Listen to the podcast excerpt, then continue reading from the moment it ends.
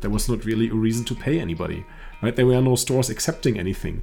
And then LN Big came and spun up several nodes and basically provided inbound liquidity to random nodes.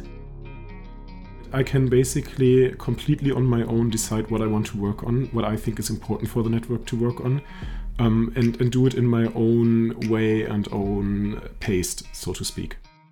I was actually recently wondering if, if I put my like optimization criteria to become as rich as I wanted to be, how much would I earn in this space if I would just like solely focus on, on making money? I mean, this would be a fun experiment to some degree, um, but but I decided for other things. With my method, if I have a Lightning node that has a Bitcoin on it, and somebody else has a Bitcoin of inbound liquidity, probably I can send it over the network. If we don't provide reliability, basic reliability on a protocol level, on the long term, we're going to be in a very messy situation. More liquidity is not necessarily a good thing. It, it may be, right? But but it depends, right? It's really complicated. Rene Pickhardt is an independent researcher working on improving Lightning Network payments. In our conversation, Rene discussed some of the pros and cons and his overall experience being an independent researcher in the Bitcoin ecosystem. We discussed how multi part payments and zero base fees can contribute to improving payments on the Lightning Network. And we also discussed some of the limitations and some of the challenges of using the Lightning Network today. I've also added Rene to today's show splits so if you guys enjoy this show, if you learn something new and you want to support it, the best way you can do that is by sending in sats. All the sats that you send in over the Lightning Network will be split 50 50 between myself and Rene, and uh, we'll both be able to read your comments and questions. Quick shout out before we get into the episode today's show is sponsored by Voltage. Voltage is the industry standard and next generation provider of Lightning Network infrastructure. Today's show is also sponsored by Zebedee. That's Z E B E D E E, and Zebedee is your portal into the world of Bitcoin gaming. We'll have more from Voltage and Zebedee later in the show. Rene, welcome to the show. Thank you for coming on today. And I- have got a lot of questions for you. You're an independent researcher working on Lightning, and you're, you're in a sphere of the Lightning Network that I'm not super familiar with. So I got a lot of questions. I'm sure the audience is going to enjoy this one. Um, uh, can we maybe start off with your background in Lightning and maybe the, the moment you first discovered the Lightning Network and the, fir- the moment you first recognized that it was an important technology worth studying? Yeah, sure. Uh, so, so hi Kevin. Thanks for inviting me to the show. I hope uh, that we can make a great uh, show for your audience. Um, so, I basically discovered the Lightning Network in early 2018 when Christian Decker published a blog post on the Blockstream blog uh, where they basically said, "Hey, we have an implementation now that is reckless on on mainnet." Um, and a friend sent this to me and said, "Hey, um, it seems like blockchain systems might scale after all." right. So um, my background is I'm a mathematician, uh, and I worked in data science. So my main topics were statistical analysis, machine learning, but also scaling of web architectures and scaling of software architectures in general. Right. So basically, a friend said, "Hey, look, this this thing might work." Um, and I started like reading the blog article. Um, I spun up my first Bitcoin node ever, which was a very frustrating moment because it took like almost a week for initial block download. Um, and then I couldn't really start payment channels because like how would I fund this? Um, on-chain fees were really high. Um, but I read the Lightning white paper and I literally got nerd, sni- uh, nerd sniped by it. right? So uh, I found this a really intriguing solution. Um, and basically, in my spare time, I started reading more and more. So I think I uh, wrote the German Wikipedia article. I posted some really dumb questions to the mailing list. Um, and then in June of 2018, I saw that there was the Lightning Hack Day organized by Fulmo in Berlin. And uh, I'm not located in Berlin, but I had an appointment on, on that weekend in Berlin anyway. So I was like, hey, I could give it a try and go there. Um, so, so I went there, and it was uh, basically this life changing moment for me. because um, it was the first time I have ever, I had ever contact with Bitcoiners. Like there were a lot of Bitcoiners, obviously, in this event, and um, I realized that over the past couple months, I actually have learned quite a bit about the Lightning Network. Obviously, not as much as I know nowadays, but it was certainly enough to have um, qualified discussions with some of the developers. And basically, from that day on, I started to work on Lightning like on a daily basis. Right. What was the what was the discussion like in 2018? What was the the vibe of that conference? What what did you have in mind for like where the Lightning Network was headed then, and how has that evolved in the last four years? So, in the discussion, I think a lot of people from Lightning Labs were there. Um, and I remember one of the first things that I discovered on the Lightning Network, and I didn't understand that this was not part of the protocol at this point, was the so called autopilot of um, Lightning uh, LND. And the autopilot is a feature in LND that automatically would open channels for you. And when I looked at the code, um, I had the feeling that this was really poorly implemented. And I think it's the very first issue I ever opened in a repository when basically saying, hey, you're doing this like Barabasi Albert model to like make recommendations for channels. Is that really reasonable? So, so I remember in this Lightning Hack Day, I even, um, it was like a barcamp kind of style. So I had a session where I was saying, hey, can we discuss like different types of strategies? Um, boy, little did I know that this problem is actually one of the larger challenges on Lightning Network. I mean, nowadays, if you talk about all the routing nodes, the main challenge they have is like, where do they want to provide their liquidity and why? Um, and I think to some degree, it's uh, still a very unsolved question. um, but I already had the feeling that this question is related to routing and reliability. So um, it was more like a kind of like common sense computer science feeling that I had rather than like a deep understanding of how Lightning works and how, how behavior of people on the Lightning network is. But yeah, there was a lot of discussion uh, around this, obviously, because I opened the Barcamp session. Um, and the other thing was, I think the Raspi Blitz project was kind of born there. So there was Rotzoll who brought all this like little Raspberry Pis and was like, hey, let's have a hack table and try to install a Lightning node there. So I think the Git repository wasn't live yet at this point, but it was kind of like born like people were like playing around with this idea and it was really funny like almost nobody had a lightning node running there like oh. i had a lightning node on my machine running and i remember that i was still like uh, syncing some blockchain data while i was um, like arriving in Berlin, right? Because my node was offline for some time, right? So when I was like going to the to the to the Wi-Fi, I was basically syncing the rest of the blockchain, like the last like half percent or so, so that I could like have my Lightning node running and and do stuff. Yeah. What's the most surprising thing then that's happened since then? Like having gone from that stage where basically no one was even running a Lightning node to now having this flourishing ecosystem of apps and and you know like we have a country that has taken the lightning network and adopted it. Uh, you know like what what's been the most surprising uh, event to you? So i mean a lot of the like really surprising things were actually really going on in the early days. And when i say early days i'm talking about my early days right? I mean obviously people have been developing for this for like already three years and i didn't know that so i can't talk about those early days um, but I certainly remember um, at some point in time LN Big showing up and just dropping 200 bitcoins of liquidity to the Lightning Network. So what has happened before is like basically people testing this with like really smallish channels. Routing almost always failed because the graph was just not very well connected and most of the channels were one-sided. There was not really a reason to pay anybody right? There were no stores accepting anything and then LN Big came and spun up several nodes and basically provided inbound liquidity to random nodes, right? And as soon as somebody would also open a channel with LN Big, then you would almost certainly be, be able to like route to somebody else. Um, so, so this was certainly um, a huge game changer in this phase. And then the other thing that I remember, I don't know if, if you remember this, was the Lightning Torch by Hodlonaut. So um, that was actually a fun one. Like in my Twitter, I was like very active in this like lightning focused groups. And uh, at one point in time, I saw people like sending invoices to each other and being like, hey, let's add 10,000 Satoshi at a time. And I was literally going home talking to my uh, fiance at that time, saying, like, hey, there's this weird thing happening. This is so dumb. right. And like, it was really annoying me for one or two days. Um, like, stuffing my Twitter timeline. But after two days, I think I grasped the severity of this, and I was like, I want to do this too. And I basically pinged somebody, is like, hey, send the torch to me. And then somebody already was like, hey, I want to have it next. So I sent it to Stefan, uh, with whom I also wrote the paper about multi-part payments.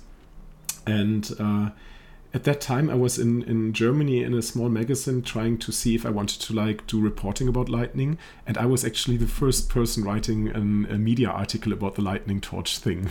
So wow. so even though I ignored it in the very beginning I was still very early uh, and then at some point in time uh, Jack obviously got it Jack Dorsey and then it just exploded like everybody wanted it like all those like super famous people had the torch like it was literally impossible to get it back um, and yeah uh, that that was a, like a kind of surprising thing because I think it was not really planned. I, I think Hodl was just like playing around and messing around and it just got viral. Right. Yeah, it was just like a spontaneous community yeah. thing that just developed. Yes. Um, okay, I want to I want to get into routing in a minute, but sure. first I want to I want to talk a bit about the book that you're a you're a co-author on, uh, yes. Mastering the Lightning Network. So this is one of the foundational. There you go, listeners or vi- video viewers can see that.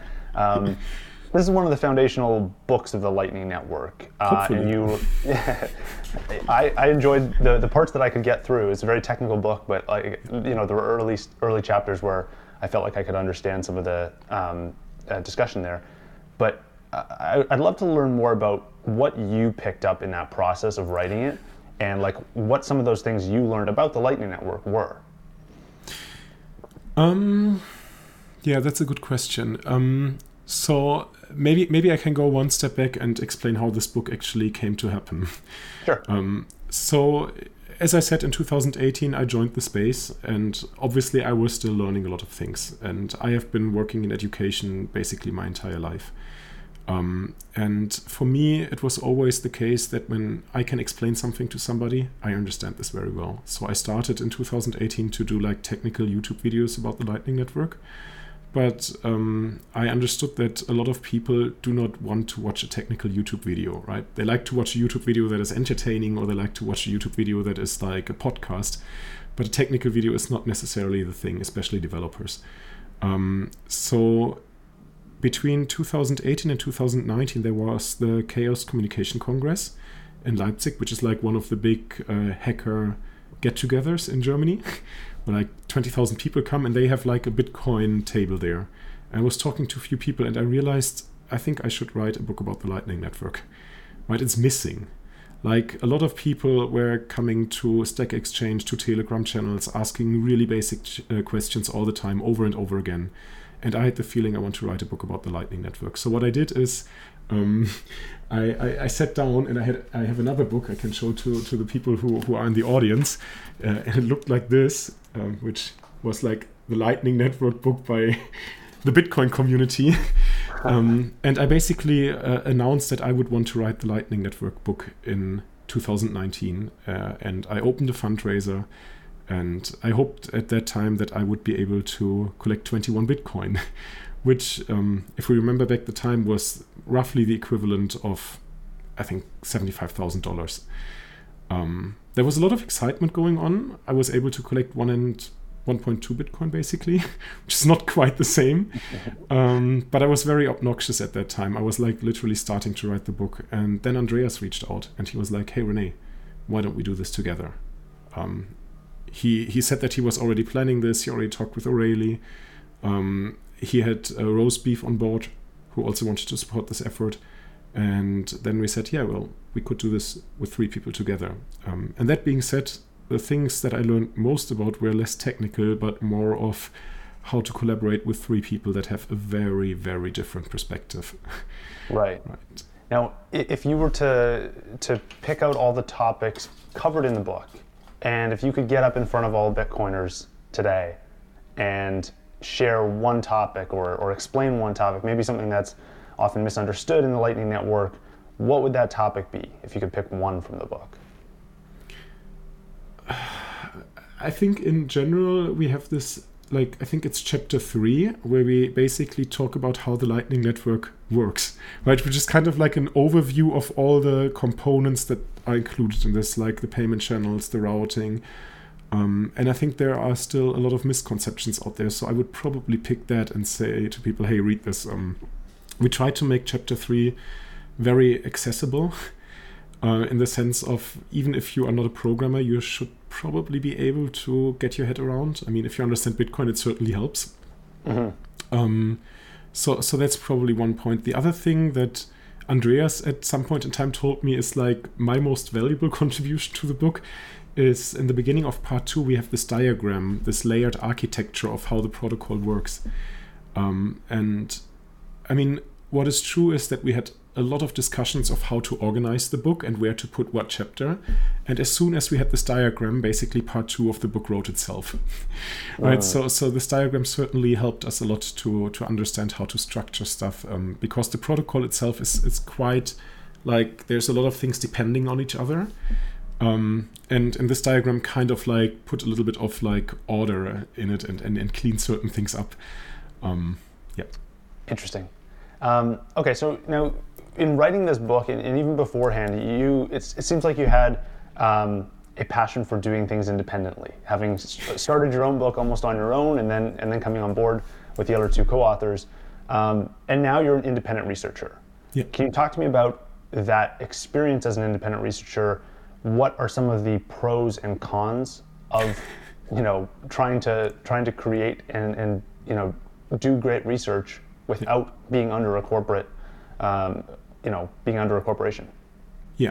So so i guess the, the the biggest advantage is it gives me a lot of freedom right? I can basically completely on my own decide what i want to work on what i think is important for the network to work on um, and and do it in my own way and own pace so to speak right um, if, if you want to do corporate research or even university research you often have to write proposals you have to convince people that this may or may not be interesting and especially the donors might give you feedback and say, hey, we would like to fund you, but if you would do it a little bit differently, like if you would go in this direction, right? So, um, in in that sense, I think the the biggest advantage is like the vast degree of freedom that you get.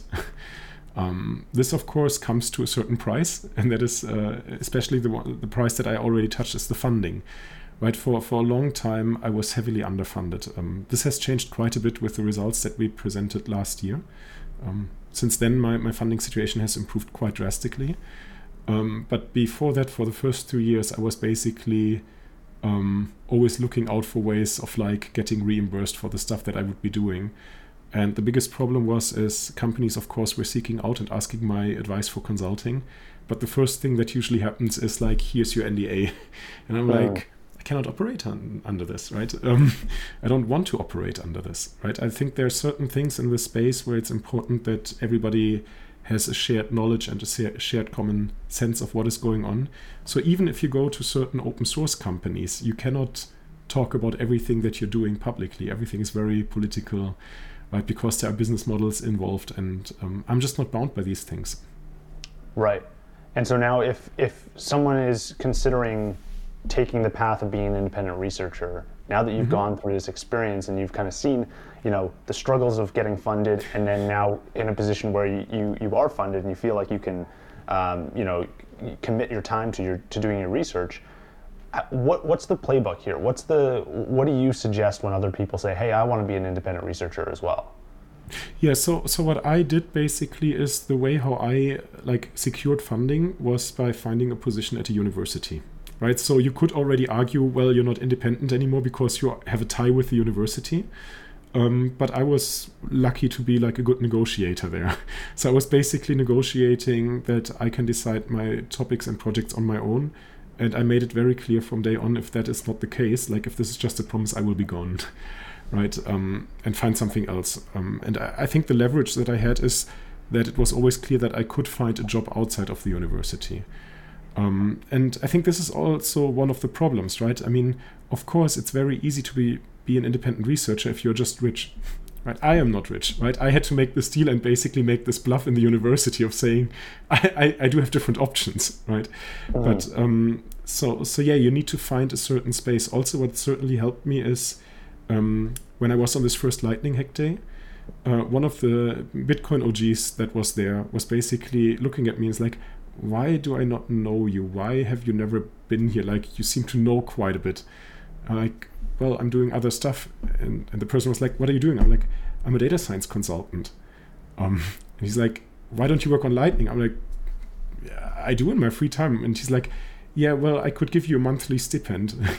and then you could like work more on lightning right so so i think that was a very fortunate thing because this person was not very technical and he just basically saw this as a bootstrapping kind of thing so in my first year i was basically being funded in this way. The stipend was not like really high but uh, the deal was basically hey you do your data science consulting but don't acquire customers too heavily. Like whenever you have free time just work on lightning because your basic costs are being covered right? And um, i was just willing to take that right? So so a, a, large part of being an independent researcher is really um, the stamina that comes with it and the deep uh, conviction that you want to be independent and that you like think this is important what do you think about the state of independent research in the bitcoin community do you think we're doing a good job of promoting that and and getting people on board and, and able to to the point where they can actually create research themselves, or is that something where the Bitcoin community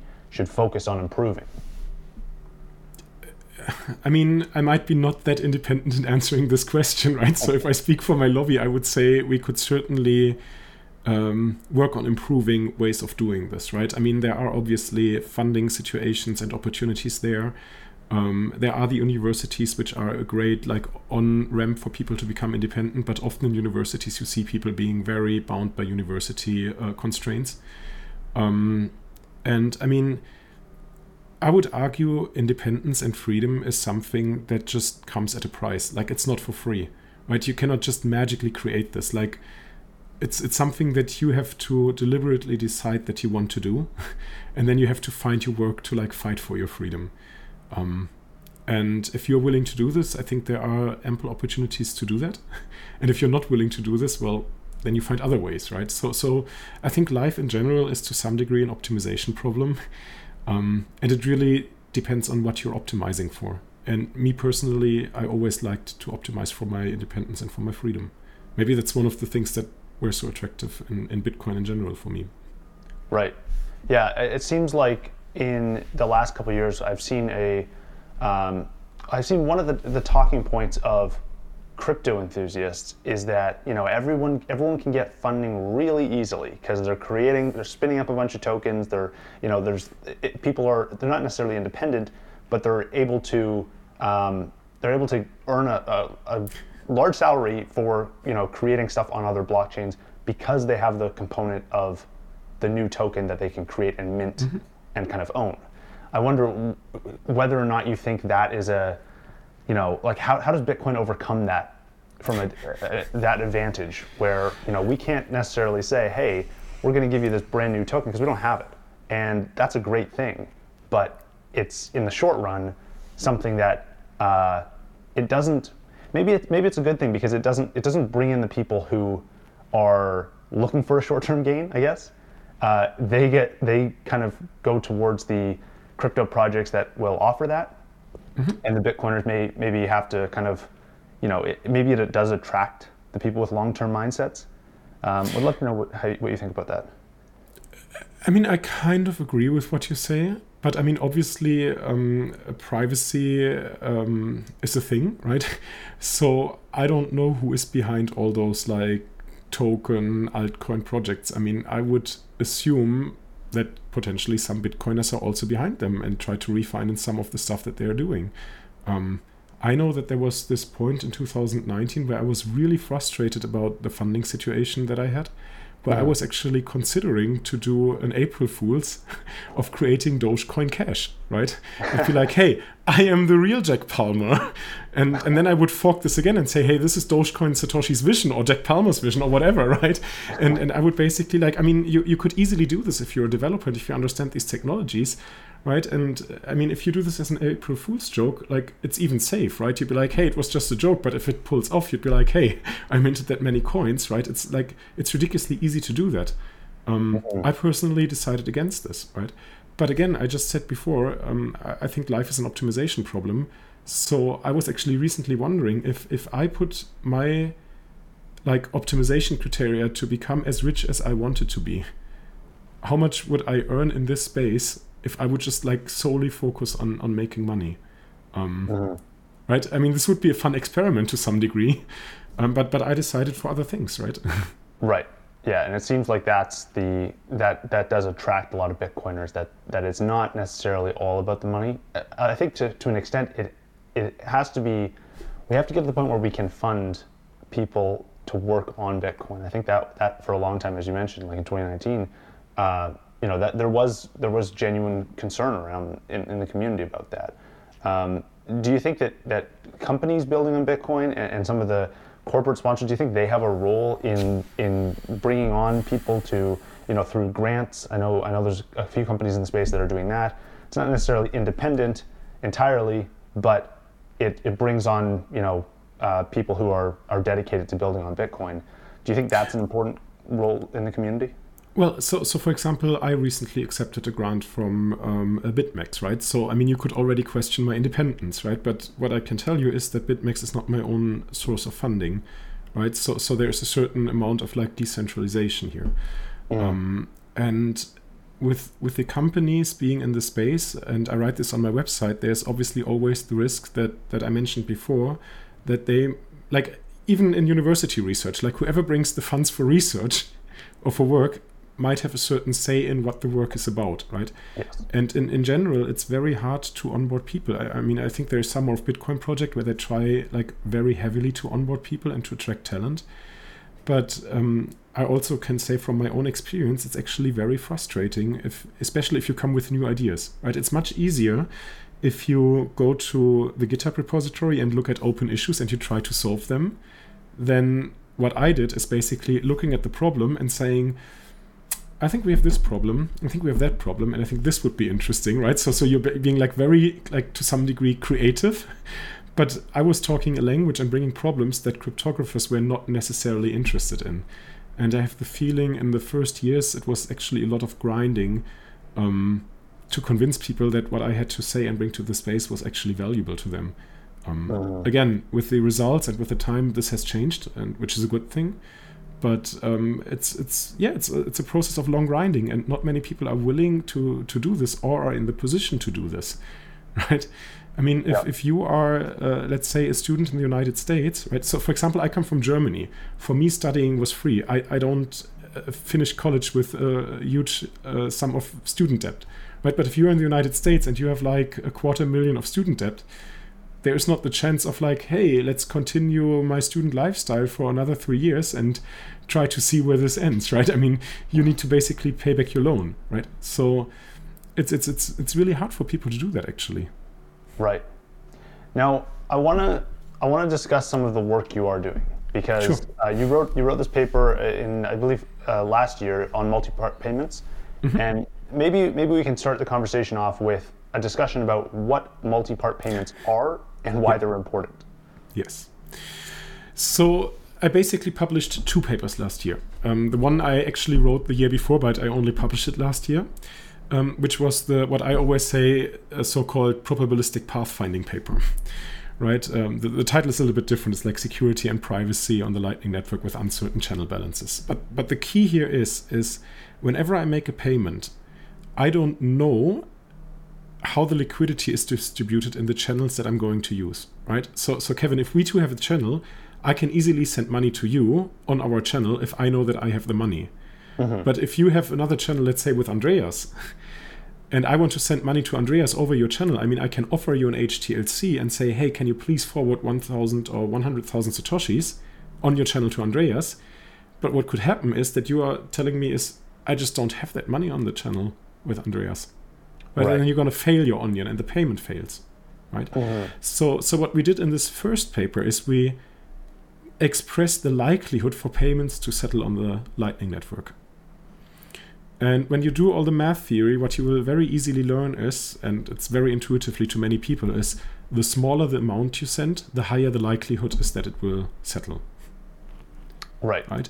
And this is a huge motivation for people to say hey instead of sending the entire amount at once, let's just split it into several parts and then send it across different routes through the network because each of the shards that we have has a higher chance of being successful.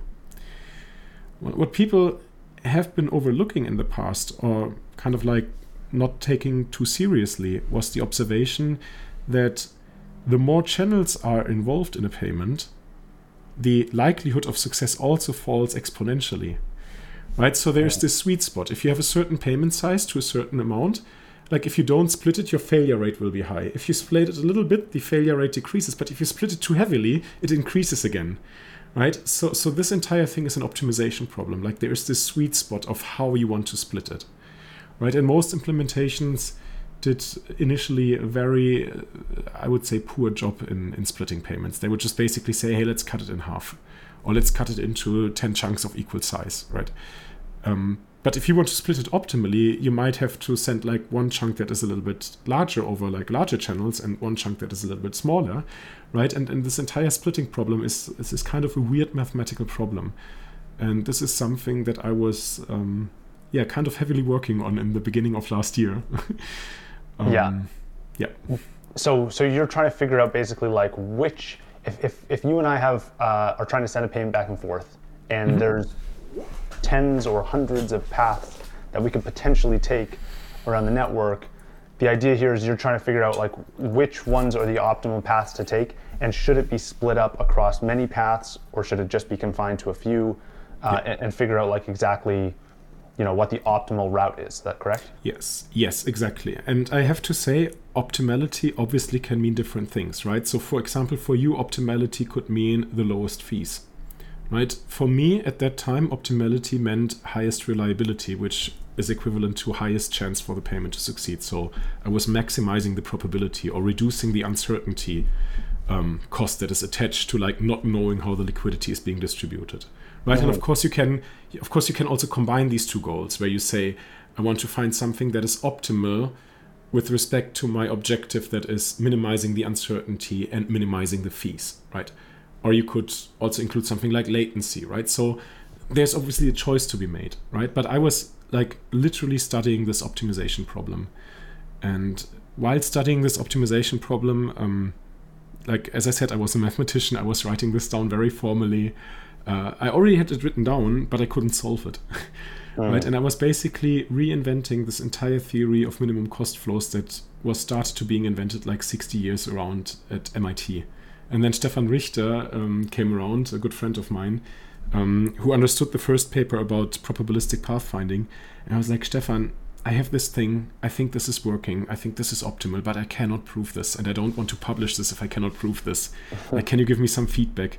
And he's looking at what I'm doing and he's like, Rene, can you please stop being so dumb? And I'm like, what do you mean? And he's like, I'm paraphrasing him, right? Like, I mean, he, he may, might, not, might not have said this literally, but he's like, the stuff that you're doing, this must have been solved already. I'm like, I know. I tried to search for it in the literature. I didn't find anything. It turned out I used the wrong terms.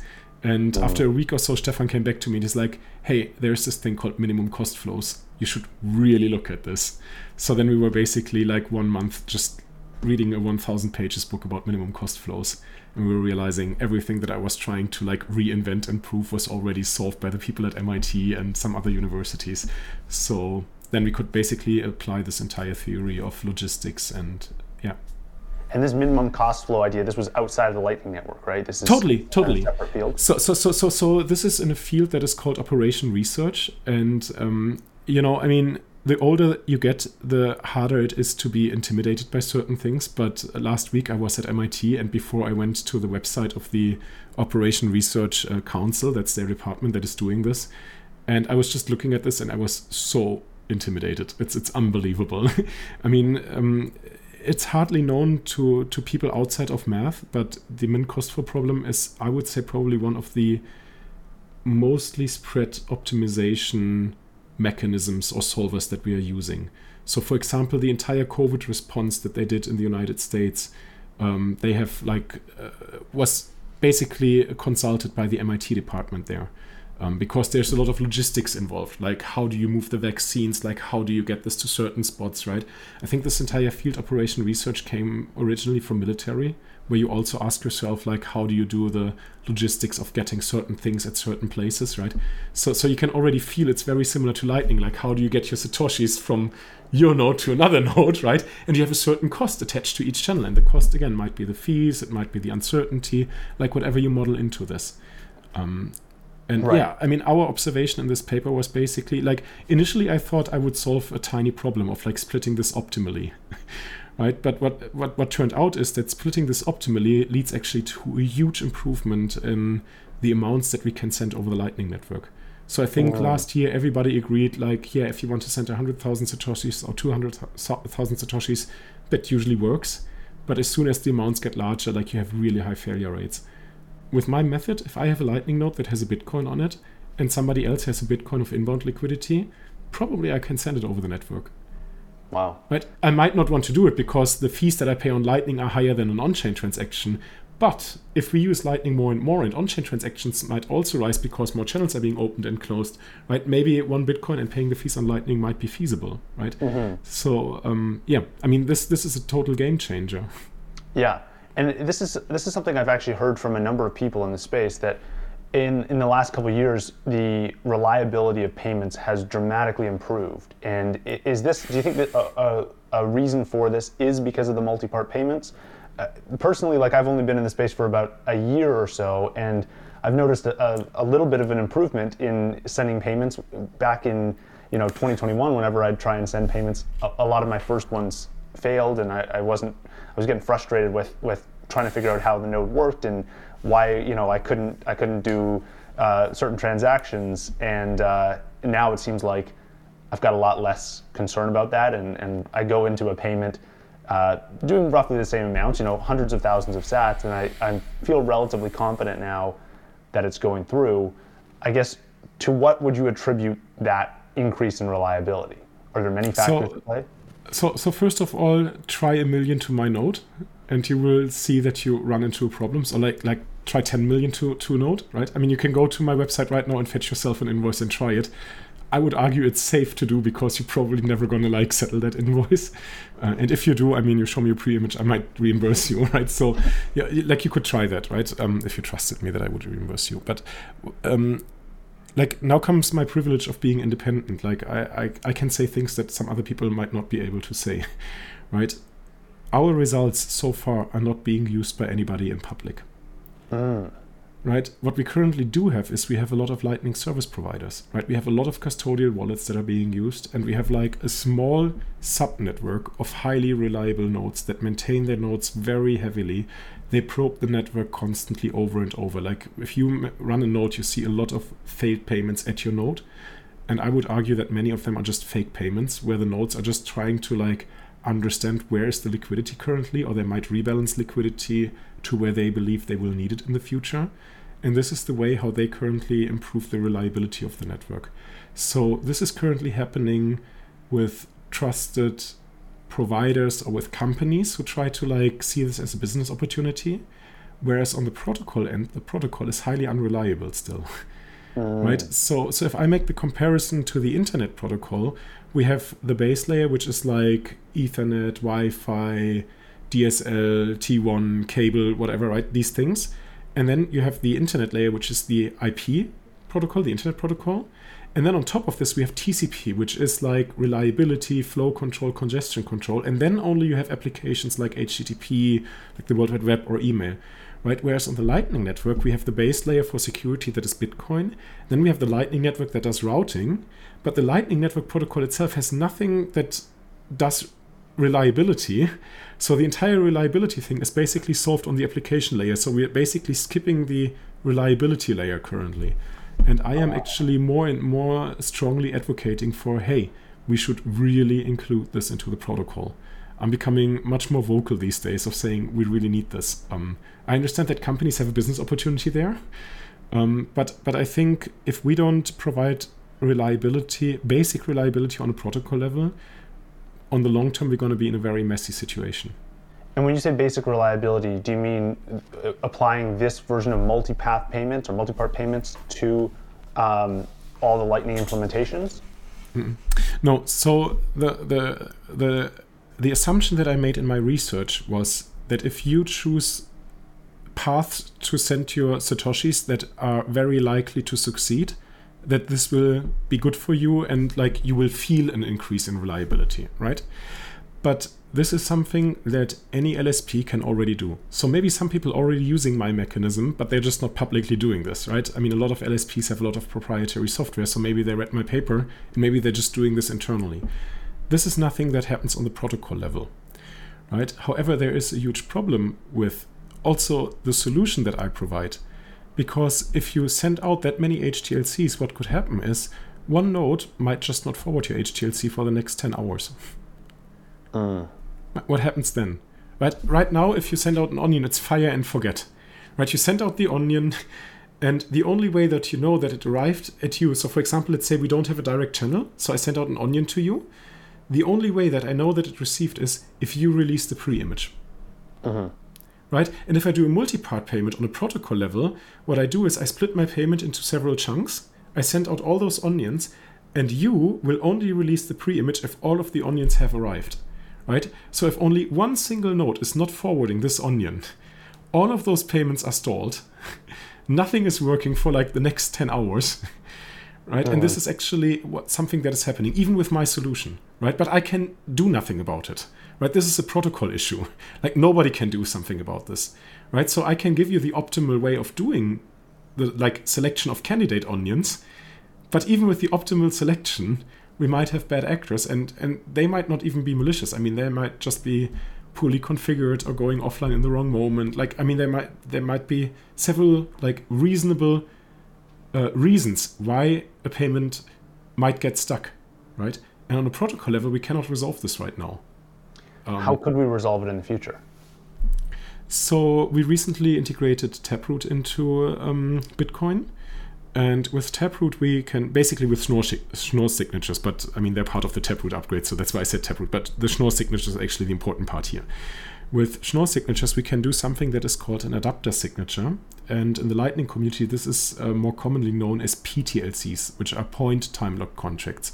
This is different to the common uh, HTLCs that we are currently using. And with those, what we can do is with tricks that go in the direction of Shamir secret sharing, we can basically make payments that we can cancel. Right? So we can basically say, hey, look, this onion is not arriving at the destination. Even if it would arrive in an hour, the destination node could not release the pre image because it would also need a secret from us.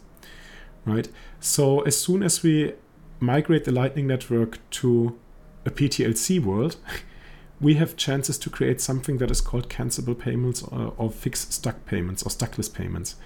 Um, for that, we would also need something that is called onion messages uh, and acknowledgements that onions have arrived, right? So currently, the acknowledgement that the onion has arrived is the release of the pre image. Mm-hmm. But what we would do then is we would basically inside the onion return uh, include a return path where the recipient node could basically ping us and say, look, we received your onion, right? So then I would know out of my 10 onions that I sent, nine are received the 10th one is not being received in a certain time frame, I will cancel this and I will try another path. Right? And this way I can make this quicker. Right? Oh, so there there's a lot of things that have to happen on a protocol level that are currently not in there. Um, that I think at a certain amount of time we will need this because otherwise users will feel this. Yeah, so so what does this path to to getting PTLCs adopted look like? How do you how do you think messy? it looks messy.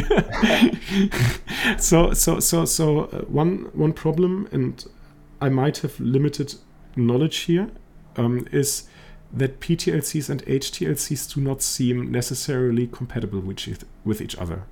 Right? So, what this means is currently, when you send out an onion, you negotiate an HTLC on every channel across the path and those HTLCs all commit to the same uh, pre-image. Well, and and this makes the entire payment atomic, right? The intermediate node cannot like steal it. Right. right. But if you wanted to make a path that uses an HTLC and then a PTLC and then an HTLC, this would not work. That's my understanding, right? Maybe there are some tricks that you can work around this that I'm just not aware of, but but this is my current understanding. So please, if somebody wants to correct this, um, I'd be happy to learn. Um, so, so what we would have to do is, first of all, we would have to make a protocol upgrade where everybody who is running Lightning right now agrees on this is how we speak with PTLCs. And then, of course, the channels would have to support this. They would have to signal this on Gossip. And then I could basically see if I can find a connected path from me to you to only use PTLCs. So when you say a protocol upgrade, are you referring to like adding another bolt? Is that is that how that would be expressed, or? yeah, so um, I mean, you could see it as a separate bolt, but I guess what is more realistic is that we're adding this to the existing bolts, right? So the problem with the bolts is even though we tried to, or even though initially they tried to like have um, separate orders of concerns, there are now a lot of cross independencies. And mm. um, my feeling is that we probably would just include this to the various bolts, right? So, for example, the entire channel state machine is explained in bolt 2. So, here you could basically say, hey, um, there is a message so far that was called update add HTLC. Now we need one that is update add PTLC, right? But then for the onion routing, we need to like understand how we like settle this and how we do the on- on-chain transactions and resolvement of channels, right? And then and then we really need to wonder of how can we upgrade this. um, mm. So yeah. That's okay. that's going to be a really complicated process with a lot of people working on it. I see. Yeah. Now, when when you're thinking about routing payments more generally on the network, mm-hmm. um, and you have a few different constraints you can you can um, optimize for. One mm-hmm. could be reliability, it could be uh, latency, it could be fees. What do you think we should be optimizing for in the Lightning Network? Like I, I know there are every different party will have a different different answer here, but what, what do you think the Lightning Network uh, needs more of today? Yeah, so I mean, traditionally everybody was optimizing for fees. Um, and the reliability was really bad, right? I mean, unless you did like really like a hundred Satoshi payments, nothing worked initially, right? I mean, it became better with people maintaining their nodes, but even rebalancing is kind of like tricky because if everybody is like routing across low fee routes, then your rebalancing circle will obviously be more expensive because otherwise the node would already have taken that path, right? So so you would actually pay for rebalancing, which was like a long time a discussion. So optimizing solely for fees, I believe, is something that is not sustainable for on the long term. Um, however, if you only optimize for the likelihood to succeed, so reliability in that sense, um, this is also tricky because then somebody can charge like really high fees if you're just going to pay them, right? So this uh-huh. is also not great. So I think by the end of the day, we need a combination of these two features. Potentially also latency, which you could argue is a subpart of reliability. Um, but these are currently the three main features that I see. So the the re- reduction of uncertainty about the liquidity, the latency, and the fees that you're going to pay, right? And and you need to find some smart way of combining this into an optimization problem. I hope you're enjoying the show so far. I just want to give a quick shout out to our sponsor, Voltage. Voltage is the industry standard for Lightning Network infrastructure. Creating layer 2 applications and services on top of Bitcoin starts with Voltage, where you can spin up nodes, get access to liquidity, optimize your node, and much more.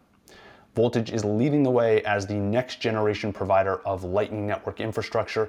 And if you want to get a free trial and start using Voltage today, you can do so at voltage.cloud.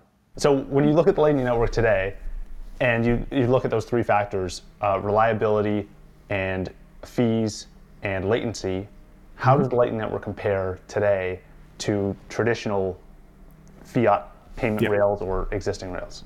Yeah. So, I mean, even today, it depends on what you optimize for already. So, I have recently released the software that goes along with the paper that we published last year um, which you can find on my GitHub repository under the name Pickhardt Payments because a lot of people started to calling it this way. And last month I finally decided that I would also like go along and, and call it this way. And what you can do with those is you can basically already optimize for at least fees and reliability. I'm, I'm working on also including latency. Um, and, and when you do the simulations, what you see is if you optimize solely for reliability, you're going to pay a fee of roughly 4000 ppm which is like 0.4% with the fees that are currently on the network. However, if you optimize mainly for fees, you pay something like 1500 ppm, right? So that's already like mainly only a third of the price. Mm-hmm. But you have a lot more failed attempts, a lot of more retries, right? So, and, and then you do something in between where you, at least according to my simulations as of right now, pay something like 2000 ppm, which is 0.2%. Um, the reliability is obviously not as good as using something like Visa, right? I mean, Visa basically always works as long as your internet connection works of the point of sale system uh, perspective. Here we have much more retries, and also the latency is higher. So currently, for a single onion or for a single payment to settle, the median time, even when using probabilistic pathfinding, I think Christian measured something like five seconds, five point something seconds, and that's the median, right? So 50% of the payments take more. Uh-huh. Um, and I mean, this is something where I used to say there's room for improvement. This is also why I want to like look at latency. Um, and for example, we can improve latency, I think, quite a bit if we have eltoo channels in the future, because the round trip time to negotiate a new state will be re- reduced, right? Um, a lot of these questions are also related to what we implement in the software, right? So, for example, right now, all the Lightning implementations optimize for fees so the nodes are actually trying to like underbid each other with fees. But as soon as our solution is being utilized more, um, what will happen is when you have a large channel that's highly reliable, you can actually, from the game theory already, charge a higher fee, right? So then you certainly start to like price for liquidity and for a reduction in uncertainty, right? So I would guess that the fee market will have a very different dynamic over the next years when the people who are sending payments actually change their dynamics, right? The same way in including latency into the feature, right? Because uh-huh. now you might like like currently uh, my solution even would prefer a very slow channel that goes from Norway to Australia just because it's a large channel and it's a cheap channel, right? But the latency is obviously really bad, right? And mm-hmm. I mean, everybody naturally understands that I should probably take the channel uh, from from uh, Norway to Germany, that is almost the same size and a little bit more expensive, but is much faster to try, right? So so so a lot of this like dynamic will actually change if we optimize for different things because then the people will charge their fees differently, right? So so it's very hard to foresee these things in the future. Do you think it's realistic to expect higher fees in the future on Lightning? Yes. Yeah. Uh, yes and no.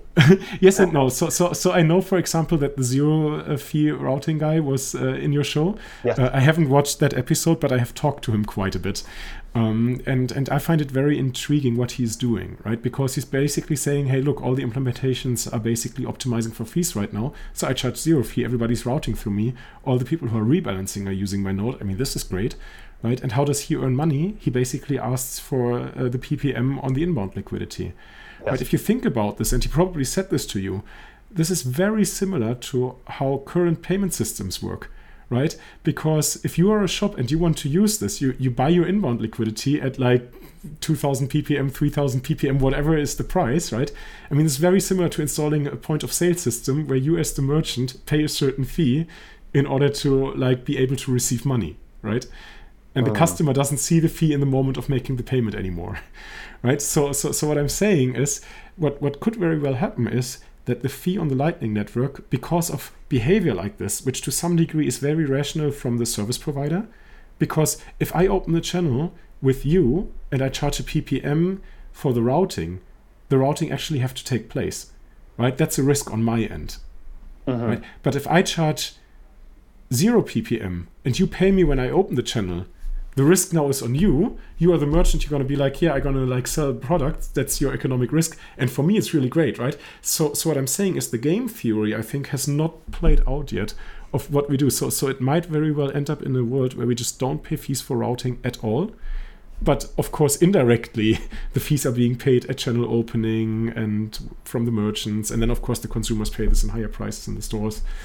Um, right. I don't know. Oh, that that's an interesting possibility where yeah the it could be just the merchants footing the bill almost or yeah. or just like a a different um, dynamic between the people who are paying and, and you know people routing maybe doing it for free so, um, so, so the only thing I want to say here is, right? I'm not saying that this is certainly how the future will pay out because there are certain reasons why why I also see that this is problematic. What I just like um, try to describe, but it's it's really hard to see this. The only thing that I am really certain about is that it will not stay in the way how it's currently being done. I think that's very inefficient, and and uh, I think the market will mature. Okay, so now on the topic of uh, zero fee routing, let's get into zero base fee. Sure. I'd love to understand what that concept is and exactly mm-hmm. how it works.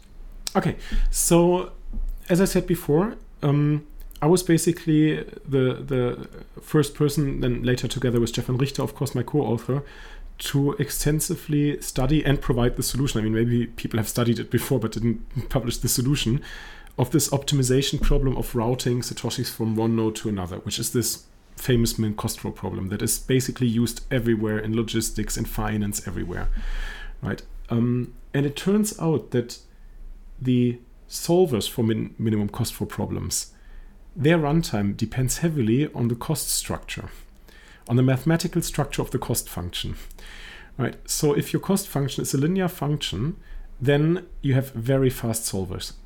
But if the function is nonlinear and non-convex in particular, then the problem is known to be NP hard. And uh, I mean, there is a huge bounty to solve NP hard problems in an efficient way. Um, I think currently no sane person in research assumes that this will ever be possible.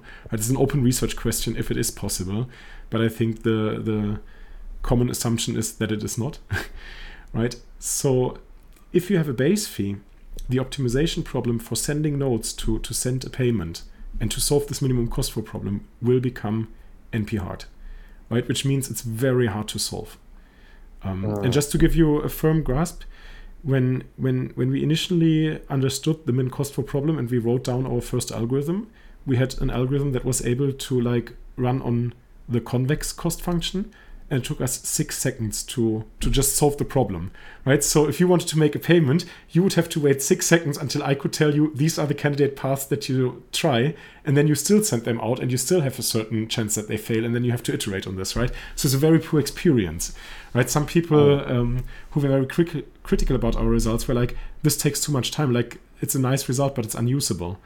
Now with a lot of tricks i have been able to get this runtime down into like 100 milliseconds, which is very comparable to what nodes currently do to generate candidate paths, right? Oh. But mine are like much closer to the optimal solution.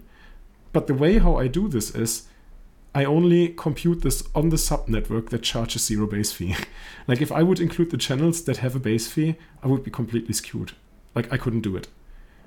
Right? Interesting. So so what we are basically saying is look, there's a market where you offer routing as a routing node right? And of course, you want to offer customers to choose the best offer on the market, right? But they can only do this if there is no base fee, right? Mm. And because reliability is, yeah, and and, and because reliability.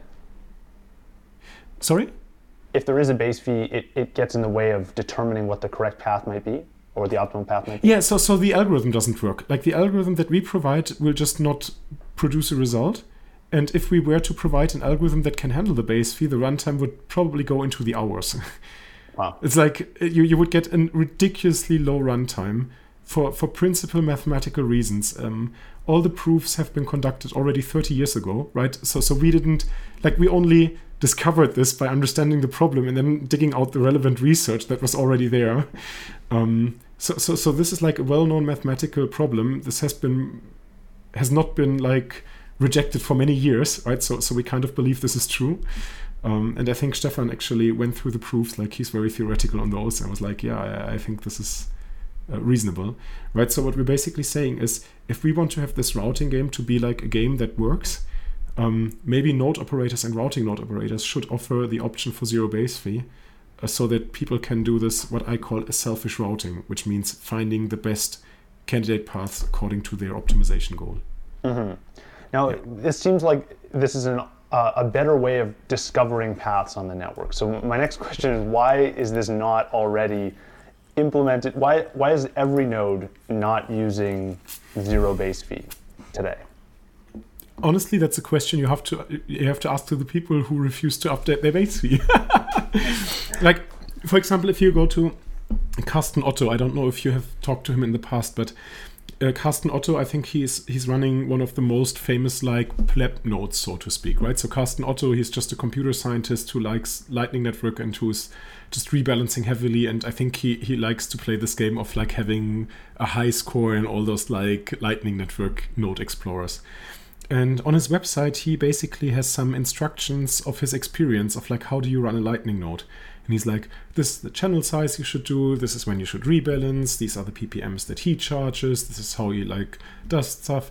And then he comes to like base fee, and he's like, base fee uh, set to zero. There's research; it explains it very well. It's obvious, right? It's a no-brainer, right? Um, and a lot of people have followed not only Carsten but also followed our research and followed our results.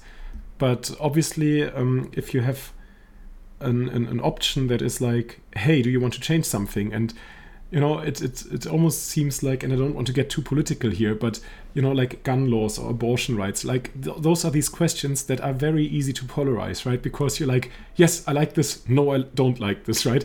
And you can have a very firm opinion on those without like going into all the like difficulties that are behind this, right? So. Mm-hmm. And, and obviously the people who, who set zero base fee are just trusting in many cases us and our results or the research results that have been there in the past right so yeah i guess it's just like a process of how society finds a certain consensus on something or agrees on something. That that's my feeling. I'm not sure. And what was the idea of having a base fee as this like kind of default setting before your research came out? yeah so um, that is actually uh, something that we asked us ourselves right? So i couldn't find anything. So i went on stack exchange which is a place where you can ask technical questions. And i was asking why is there a base fee or why was the base fee included to the protocol? Like is there a good reason for it? Right and the question wasn't answered for quite some time and then i pinged it like i sent it basically to a few lightning developers and be like hey do you have a thought on this? And then uh, rusty russell uh, from from blockstream was kind enough to basically answer that question and say um, well, we had a discussion at that time. Some people wanted like no fee, some people wanted fee, something like. And I'm blowing up the answer. Like I think he was much shorter on Stack Exchange, but he basically said there was a discussion around this, and um, regular payment providers usually have a base fee and a fee rate, so it seemed reasonable, so we did it. Like it's basically like an arbitrary choice that we did, right? Um, Is that to reflect like like when you say regular payment providers, you mean like the you know Visa may charge like Stuff like that, yeah. plus thirty cents? yeah, something like this exactly. Interesting. And so now Right, you and- and- I think you can do it without the base fee at all.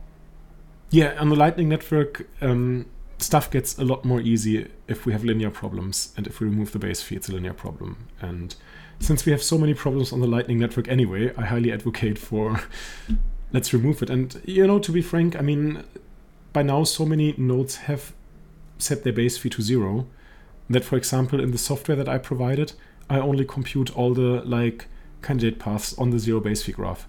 So if you want to earn a routing fee, you better set your fee to zero because, like, I'm going to sling large payments with my software over the network, right? And on large payments, you earn a really nice yield on your PPM, right? Like if you have a PPM of let's say 500, and I send like 10 million satoshis along this, um, you earn like a nice juicy 5,000 satoshis if I calculated this correctly now. so so you, you know what I mean, right? It's like yeah. Yeah. So now, if the entire Lightning Network, I think I think today, 40 to 47 percent of the Lightning Network nodes and capacity are using a zero zero base fee. Mm-hmm. If everyone was using a zero base fee today, and we could just flick a switch, do you think there would be any changes to reliability on the network uh, from like a, a consumer end? Like if I'm if I'm just using the network as Yeah. a regular consumer, would I notice any changes? So, um, what what I already tried to explain last year is initially this change for zero base fee doesn't change anything at all, right? Like I remember on the very first days when the paper came out, some people were like, "Yeah, I set my base fee to zero, and I have the feeling I see more routing traffic." I'm like, "This is not how it works, right?" because obviously, as a sender, you need to have the software that actually computes the min cost flow, and it's only uh, until this week that I actually, for the first time, released software incomplete where you can play around with this. Uh, and even for that software, it's it's very hard to do it if you're not an expert. Like I deliberately made the software a little bit more complicated to use so that only experts initially would start doing this. Though I highly encourage all of them to do it, right? So um, so so this is a process, right? But as soon as the wallets and the router, like the sending nodes, use this kind of software, then of course having more channels with zero base fee is more liquidity on the network and changes something, right? So so the zero base fee thing from day one on was always like a long-term commitment to support routing, right? Like initially somebody said, Rene, your results are nice, but we need zero base fee. But unfortunately, 95% of the network don't have zero base fee, so your results are pointless. I'm like, well, people can change that, right? And people did. right? But Yeah. but to, to answer your other question, is it better if we have more liquidity on the network? That's a really tricky one. So if you look into game theory, I, I think already in the 70s there was this German mathematician uh, called Braess, and he came up with this thing called the Braess paradoxon. I don't know if you have ever heard about this, but maybe your listeners haven't, so, so let me elaborate on this a little bit. So the Braess paradoxon is this phenomenon that when you have a street network, and you have traffic in the street network, right? Like you, you might, for example, have like a big city and people commuting to the city every day, right? You can measure the demand of traffic, right? And you could observe that certain roads are stuck every morning, right? And then somebody could have the idea of, hey, let's build a bigger road.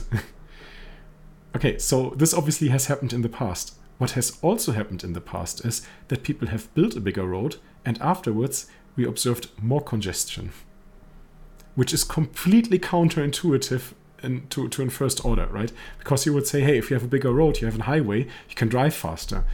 Well, what you neglect there is the selfish behavior of the people who say, oh, this is a bigger road. I will take maybe a slight detour to take the faster route, right? So now more traffic actually is being attracted to this road and you have congestion because it's overloaded again, right? So, so we had situations in the past where big roads actually have on purpose a lower speed limit, or maybe are even blocked on purpose to make flow control. Right? So this is very similar on the Lightning Network, right?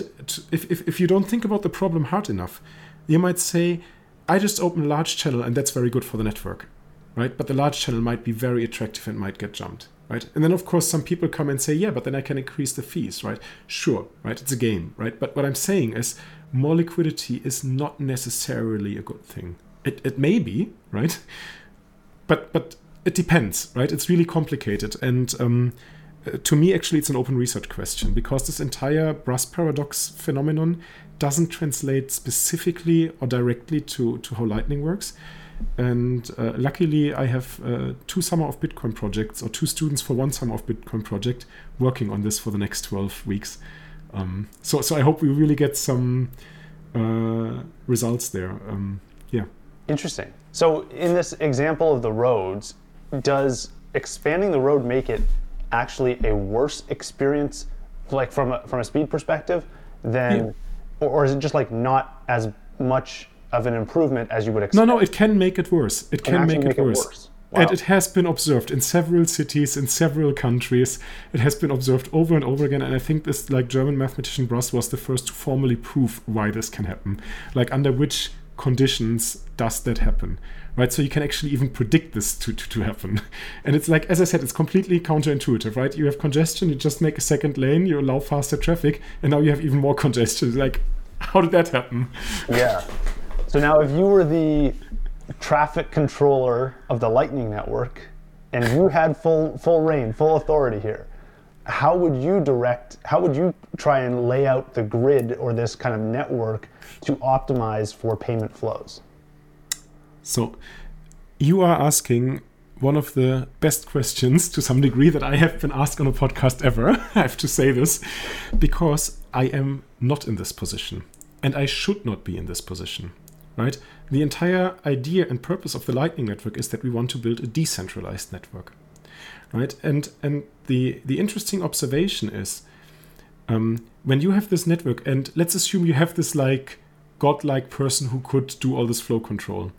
They could basically study this problem and do flow control, and they would basically tell people, "Hey, this is how the network looks like, but you you don't take the highway." Like even though you wanted to, but today you're gonna take a detour so that the highway for the others does not congest, right? So what what such a like um, king of the network would do, it would deliberately give some people a solution that is not optimal for those people to increase the overall common welfare or the social welfare. This is how it's being called in the literature. Right? Whereas on the Lightning Network, we have the situation where everybody just does this selfishly. Mm. Right? And if everybody does this selfishly, the solution that is being found is usually not the global optimum that I could find if I could control everybody. Right? And the difference is what we call the price of anarchy. Like it's a term in scientific literature. Right? And you can actually for, for many networks quantify what is this price of anarchy. Right? And what I currently don't know is how high is the price of anarchy in the Lightning Network. I just don't know this. Right? That's part of the Summer of Bitcoin project to find out. because if the price of anarchy is small enough, then we are very happy. Like we're very happy to pay a certain price of anarchy if we don't need this like central controlling kind of person to find good routes. Mm-hmm. But if if the game of the Lightning Network of routing is structured mathematically in a way that the price of anarchy is arbitrarily large, then of course it's really really bad because the network is going to like naturally congest. Interesting. Are there parallels and, and, here between like what you see in uh, maybe like capitalist societies, like I think the U.S. versus like China, where it's like in the U.S. everyone's kind of like acting in their own self-interest, is very like liberty first, freedom, and everyone has their own uh, you know strong property rights and like we have the ability to like look after ourselves and all of a sudden like you know maybe it's not an optimal situation if there was a king ruling over the land but everyone has the freedom to do what's in their self-interest versus you know another society where it is ruled by a dictator and there's you know strict rules on what you can and can't do and someone's like overseeing and planning the network is that mm-hmm. is that a, a comparison that i can make do you think so I have lived in China for almost two years, and I have lived in the United States for one year. Okay. So I kind of know both countries. Okay. Um, and I can tell you there are severe differences. severe differences, right? Um, for, for example, in China, when I lived there, initially there was no KYC when you entered an internet cafe. Like you could just go there and sit down on a computer and surf around. Mm-hmm. Um, but while I was living there, they basically released a law that now there is KYC. Wow. Right? And when I wanted to go to an internet cafe, if they didn't see my passport, I would not touch a computer. This law, I was traveling in this moment when they released this law. Right? So I was basically every day in an internet cafe. Yeah. Right? And I was traveling not in Beijing, I was traveling very far in like rural areas. Like this law was active within a couple of days, like everywhere. Right? It's like ama- like to some degree really amazing and scary how quickly the, the Chinese people can enforce a law, right? Uh-huh. Um, and and there's hardly any protest. Huh. Right? It's just happening, right? It has been decided, and then we're gonna like go and comply. It's probably been decided because it's good for everybody. That's the assumption, right? And everybody just like goes along. Um, in the United States, and I think also in Germany, I mean, if you, for example, think about the Corona situation, like vast amounts of pro- protest, right? and of course you can say this protest is good because you have your rights to object and you have your like liberty right but i think i'm i'm, I'm not saying something wrong if i say that this protest comes at a certain price right i'm not saying that this price is like too high or too low right i'm i'm not yeah. even in the in the position of like evaluating this because these, those are generally hard questions. I mean, of course, you find people who are very much pro liberty who would say this price cannot be high enough, right? And you would find people who are very like socialists to say it's of course way too high. But but I think people could observe that these protests have a certain price connected to them, right? Yeah, there's trade offs. So there's trade offs, right? And I mean, obviously, if you look into economic theory, there are things that are called market failure, right? similar you have state failure right? And you could also argue that in communist countries you might have state failures right? So i mean these are generally hard questions and i i don't think i'm in the position that i could answer them in one way or the other uh determined determinedly. It's, it's like literally hard. Um right. I, I, I, can just say i have seen both sides and i have seen pros and cons on both sides um yeah. yeah so now, if we look at the Lightning Network as this, like, if, if we use America as an example for the Lightning Network, where it is distributed, decentralized, everyone can, can choose, you know, to, to take their own self-interest into account. Um, do you see a, do you see someone building a solution that is like a digital payments network first, that is structured in a way where there is a ruler, a single ruler? And, and sure. I don't think about like I think I think Visa and some of the other networks that, that have existed in the past maybe are not entirely digital networks in that capacity. But do you see someone else stepping in? Maybe this is a CBDC, maybe this is uh, another blockchain. Um, do you see there being a, you know, in, in this example of using the U.S. and China, um, is if the U.S. is the Lightning Network, will there be a China? So, so, so, so I think so, so, so I think what, what, what I have learned while living in China is um, and I was criticized very heavily by my German friends when I said this in public, right? Um, but I, I will say this in public again because that was my experience.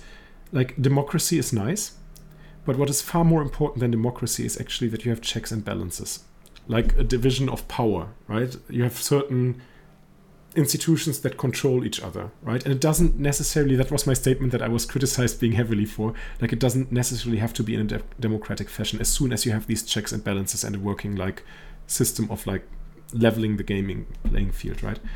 So I think this is something that attracts me very much to the Lightning Network and Bitcoin because this is also a very neutral technology. And what my feeling is a lot of people have difficulties to to understand. I'm not talking about Bitcoiners. I'm mainly talking about no coiners here. Is they intuitively think that a neutral thing might be something good because like it's neutral, you know, it's nice. But obviously, neutral can also allow bad actors to be very powerful, right? Um, and I mean, if you look, for example, at the internet, it's also decentralized, or at least the, the World Wide Web, it's also a permissionless, decentralized system. I mean, everybody can run a web server and everybody can run a web client, right? Yet, for people, it turned out to be very useful and helpful to have things like Google, Facebook, Twitter, all those like heavily centralized services where people later then go and say, hey, cancel culture, you censor something on, on, on Twitter. I'm like, yeah, but why did you use it in the first place? Like, it was always clear that this could happen, right? So, so, so what I'm trying to say is, is um, if you have a permissionless system, it's, in my opinion, almost in, inevitable that some centralizing, powerful powers will come, forces will come right? I mean, right now in Bitcoin, you could say those are the exchanges, mm-hmm. right? They're to some degree the gatekeepers. And on Lightning, I would assume at some point in time this will be service providers. Yeah. Yeah. Now, I want to finish this off. I know we're running out of time, but I, I want to sure. finish off with some limitations of the Lightning Network. Um, and I want to understand, like, you know, we talk about how great the Lightning Network is on this show all the time, and, and everyone, every guest comes on, and, and there's some fascinating projects being built. But I know the network's not perfect. And mm-hmm. I know you're doing some like really technical research and figuring out some of those deficiencies and flaws and, and things that can be improved. Uh, and would love to just finish off with just a high level of like what are some of the, the things sticking out to you that the mm-hmm. Lightning Network needs to fix, needs to improve, needs to build upon? Yeah, so, so I think most of them I have already mentioned during the show, right? So, for example, we don't have reliability built into the protocol, right? Currently, Service providers are trying to fix this for us, but this, of course, given the entire discussion that we just had about like centralizing forces, gives them a tremendous power because they solve a problem that the protocol would not solve, right? So right.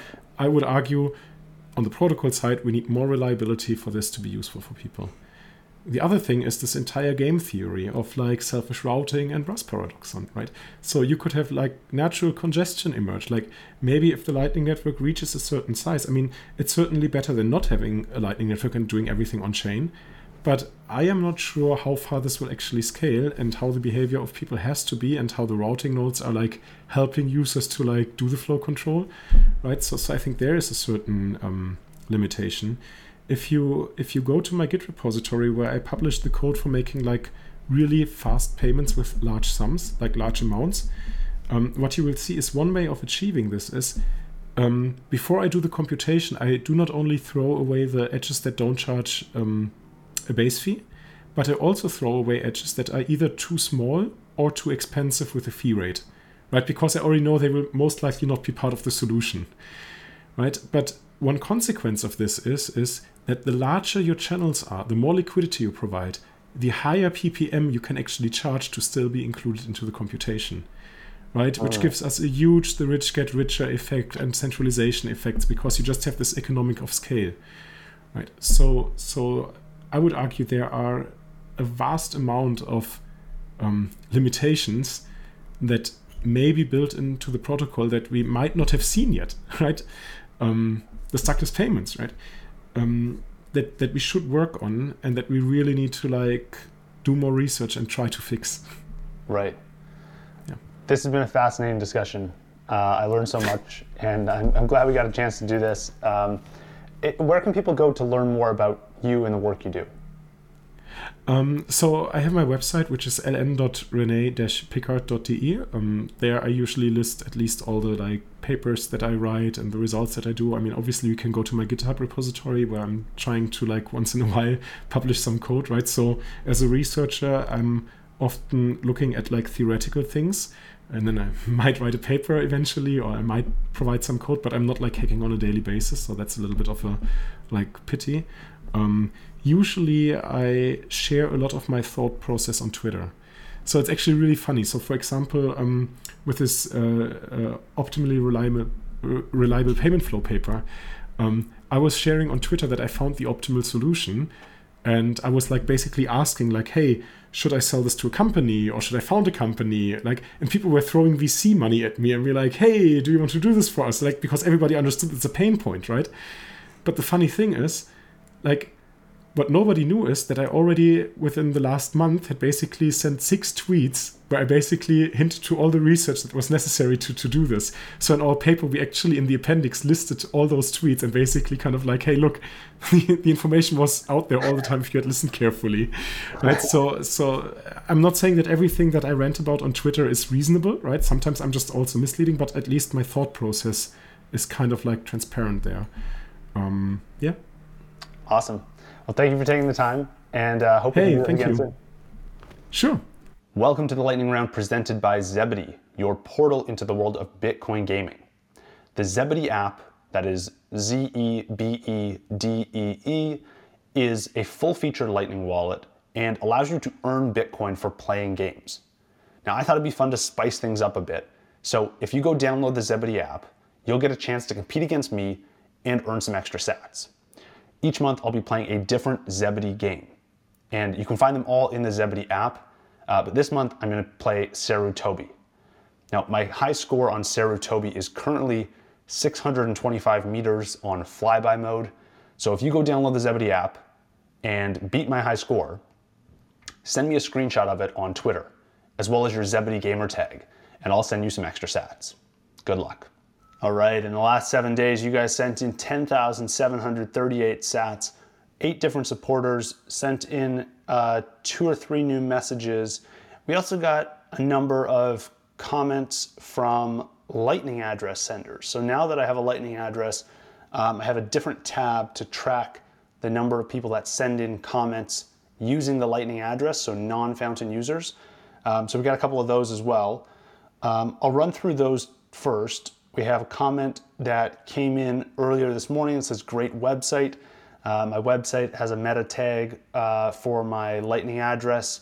So if you're using something like Alby, you can, uh, you can send sats through my website or watching any of my YouTube videos for this podcast. Um, also got a comment from uh, a Lightning address as well. It says, Thanks for the DID YouTube vid.